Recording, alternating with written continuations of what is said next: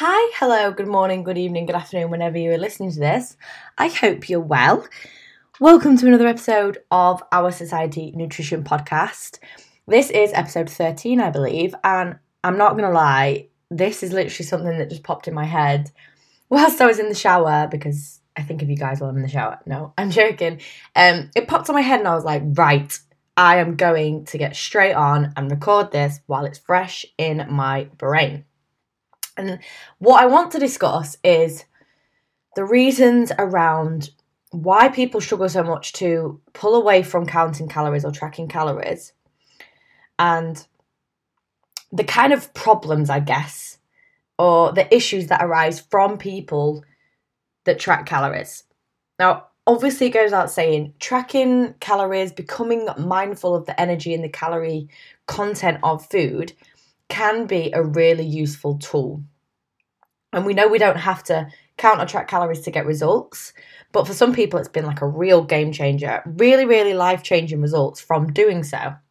However, in my line of work, I come across a lot, a lot of women because I work mainly with women, but guys too, women that are terrified of pulling away the safety blanket of calorie counting and they can't delete the MyFitnessPal app or they feel like if they don't track what they eat, then they're going to gain loads of weight and it's going to be a terrible. They're not going to be able to control themselves. When this really isn't true. And what I want to talk about is how you can, I guess, safeguard yourself against this. And I think the main thing to realize is that Calorie counting is there to help you understand the calorie content of the meals that you eat. But what we tend to do when we start calorie counting and putting stuff in an app is we move away from this normal structure of eating and routine that we would have. It's like we just tend to think, well, I can eat whatever the hell I want now. Like, fuck it. I'm just gonna shove whatever I can in as long as it hits my calorie needs or even my protein needs. And you might find yourself eating in a way that you would never normally eat like. And I know a lot of my clients come back to me sometimes and say, I find myself at the end of the day, if I'm not hungry and I've got calories left over, just eating up to my calories for the sake of it, having stuff when I'm not hungry. That's backwards. That's not what calorie counting is about. If there is a reason you are trying to hit a certain number, for instance, you are trying to eat more to gain weight because there is an underlying health reason, or you know, you have got an aesthetic goal, but if it's the other way and it's fat loss and you're not hungry, then don't eat. And I think that's a really important thing. And it sounds so obvious, but come on, how many of us have done it? We're just eating for the sake of eating. Or, as well, we get up to our calories for that day and we're still hungry, and maybe our choices that day have led us to not feel as satisfied, not feel as full, then we freak out and we're like, but oh my god, I have no calories left. Not thinking I could just eat over my calories and then adjust it for the rest of the week. And that's something that I work with and work on with my clients is working towards these weekly targets. But I think what we need to remember is people that maintain their weight, and let's say me, I've maintained my weight for two years now, and obviously I have you know, a lot of knowledge around nutrition and I have tracked in the past, but an example of like how I live my life now is people that maintain their weight or get to maintenance and aren't trying to shift either way, they're just kind of in this place where they're super happy. They do not eat the same thing every day and the same amount every day. Their weight does not stay the same. My weight does not stay the same every single day. Like that's not what maintenance is. Like maintenance is not like, okay, I weigh 62.4 kilograms and I stay there every day no matter what and I eat the same thing. Normal eating, let's call it normal eating, is sometimes slightly overeating. And on other days, maybe slightly undereating, and it all balances out. That is how your body regulates itself. If I eat more than I usually would on any given day, I generally find that I'm not that hungry the next day. Or I subconsciously or consciously will eat smaller portions. I will feel more satisfied from a smaller meal. Um, sometimes I do have to make the decision of, you know what, I didn't make great nutritional choices yesterday. There wasn't a lot of nutrients today. I'm going to go back to that. And that's how it balances out. When we calorie count, this fucking seems to all go out the window. It's like a free for all. We're like, what? A donut every day? Yeah, I can do that. Which, by the way, there's nothing wrong with a donut every day. And I did go through a phase of eating donuts every day. But it has to fit in some sort of structure. There should still be some set routine, some set things that you are aiming for throughout the day when you're planning. That if you take that app away and it dies and MyFitnessPal gets deleted tomorrow, you still have this bare bones of structure that you go, okay, cool, this is how I normally eat. I won't know the exact calorie content, but I think I'll be all right. That is what we're aiming for. So, I feel really ranty. I'm not that ranty. I'm excitable, I think. Um, I want you to start thinking about calorie counting and MyFitnessPal as a way of helping you understand the meals and the, the food and the week that you are planning because you should be using it to plan ahead. I think a lot of people get tripped up when they are you know, inputting their data backwards. They get to the end of the day and they're putting everything in. They're like, oh, sugar, I've not hit my protein. I'm going to go and have a random block of cheese. no, maybe probably you don't do that, but I might do that. Um, but it should be okay. I'm going to plan maybe the next day. Maybe you you haven't got time to plan the full week, or you plan the full week, and you pick out different foods that you like, different meals that you tend to eat for breakfast, lunch, and dinner, and then you maybe have a couple of snacks in mind. You then use the app to input it to gauge your portion sizes, whether you need a little bit more chicken in that meal, whether you need a little bit more yogurt with that breakfast, whether you are going to have three snacks or two, and you adjust. And that's how it should be. There should be some structure. Like, I want you to think about this. How many meals a day do you want to eat? We tend to go for three, but for some people, it might be more beneficial for go to, to go for four and maybe snack less or to go for two and make them bigger because the way your lifestyle's set up, the way your working day set up. And that's another thing you need to take into account. How do I feel? What does my day look like? For some of us, we might need a breakfast at 7 a.m. soon after we've woken up because we're hungry. Cool.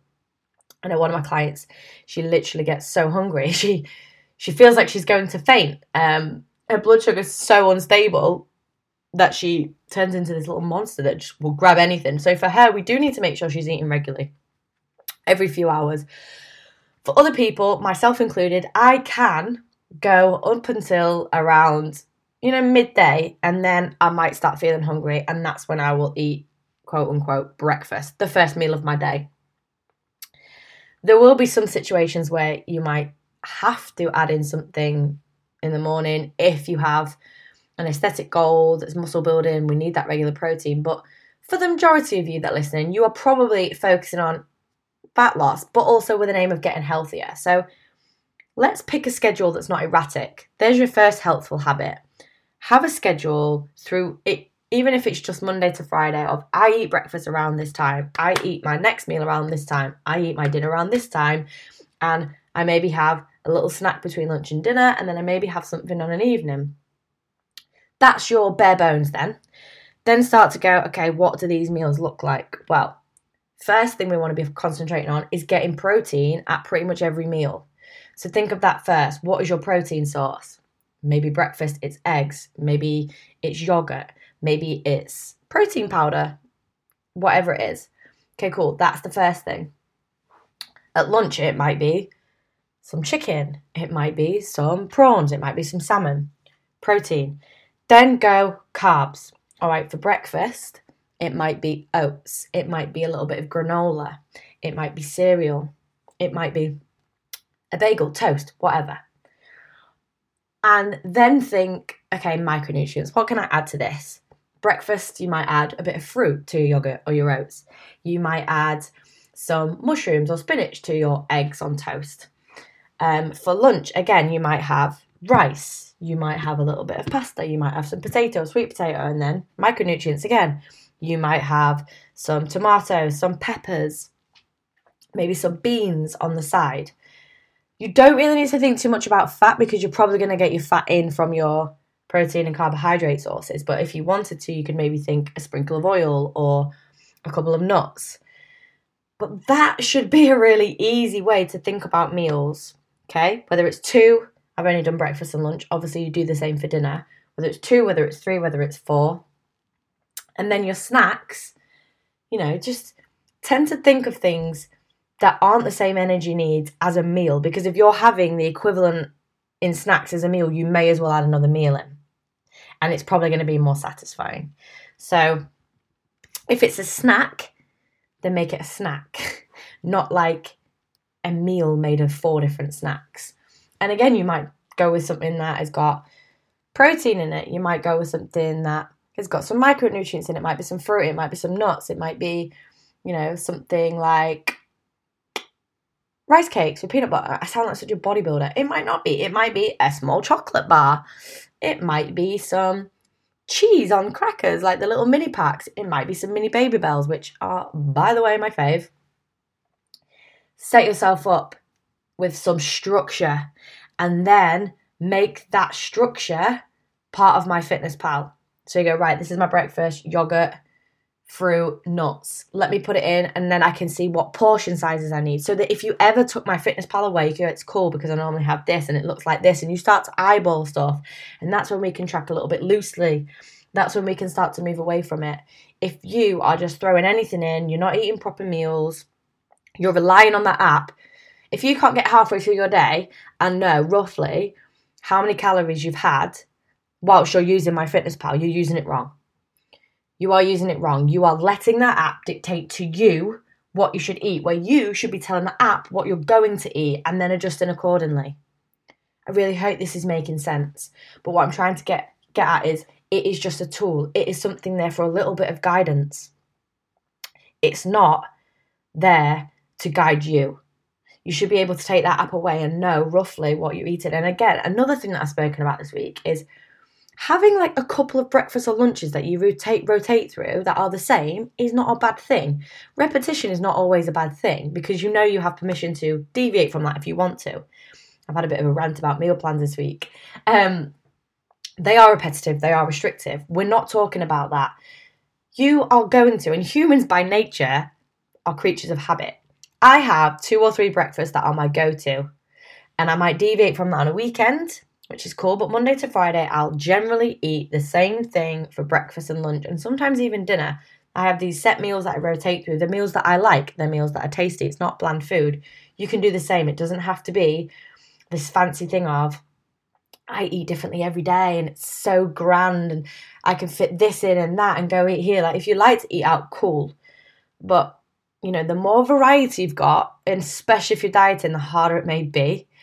And um, that kind of palatability of all these different foods is going to make your brain want more. And that can make dieting harder when you are trying to reduce the amount of energy that you're taking in. Anyway, little tangent. So that's my guide, my guide, my advice for you within your calorie counting. And actually, I think you should go away and do this now. If you're calorie counting, or if you're not calorie counting and you're just eating a bit erratically, want to make better habits, Go away, think about your day, think about your life, think about your goals. Is it fat loss? Is it muscle building? Do you just want to eat a little bit better? Now look at where you usually eat and the best times for you to eat where you're not going to end up ravenous, you're not going to end up face planting the vending machine. And sometimes you will, but make it a choice, not a reactive a reactive action because you are so hungry. Okay, I feel best when I eat breakfast at this time, lunch at this time, dinner at this time. Um, if you're someone that finds yourself super hungry on an evening, think about pushing your dinner back, making it a bigger dinner, maybe splitting it in two so you have a little mini meal when you get in from work and then something later in the evening before bed. Think about setting yourself up for success. So get your little timeline out, then start thinking at each meal protein, carbs, veg. You don't have to have carbs at every meal. You might pull one from one meal. Um, I would generally say most of your carbs if you are active in your training put that in like your pre and post training meal um, if you're someone that struggles to sleep maybe putting carbohydrates in that meal before bed that can help you fall asleep better i'm not trying to fearmonger over carbs here definitely get protein at most meals um, it's just that if you are trying to reduce your energy intake removing a lot of fat or a carb from a meal can sometimes help. Another tangent. Get a list of protein sources, get a list of carbs, start putting them together, making up some meals, and then think about how can I make this tastier? Maybe you add some seasoning to your vegetables or to your carbs. Maybe you are um, marinating your protein sources. You know, maybe you're using a little bit of yogurt instead of mayonnaise, and maybe you are adding a little bit of mayonnaise. Think about those things. Uh, that is massive tangent, but that might be helpful in thinking how can I have a more healthful diet? And obviously, don't forget your micronutrients, your fruit, your veg, your pulses, your beans. That's what's going to give you your fiber, and then fiber will pretty much take care of itself. Um, so yeah, that was my little random outburst of thoughts around why people struggle so much with moving away from calorie counting. Um, and not being afraid to eat a little bit less and a little bit more each day. That is normal life. That is normal eating. That is being a normal, functioning, happy human. If you've got any questions, if any of this doesn't make sense, or you want to delve into this a little bit deeper, drop me a message, a text if you're a client, put a question in the group if you're in my Facebook community, or if you're just from Instagram, drop me a DM. I hope you're all having a great day, whatever you're doing while you're listening to this, and I will catch you all soon.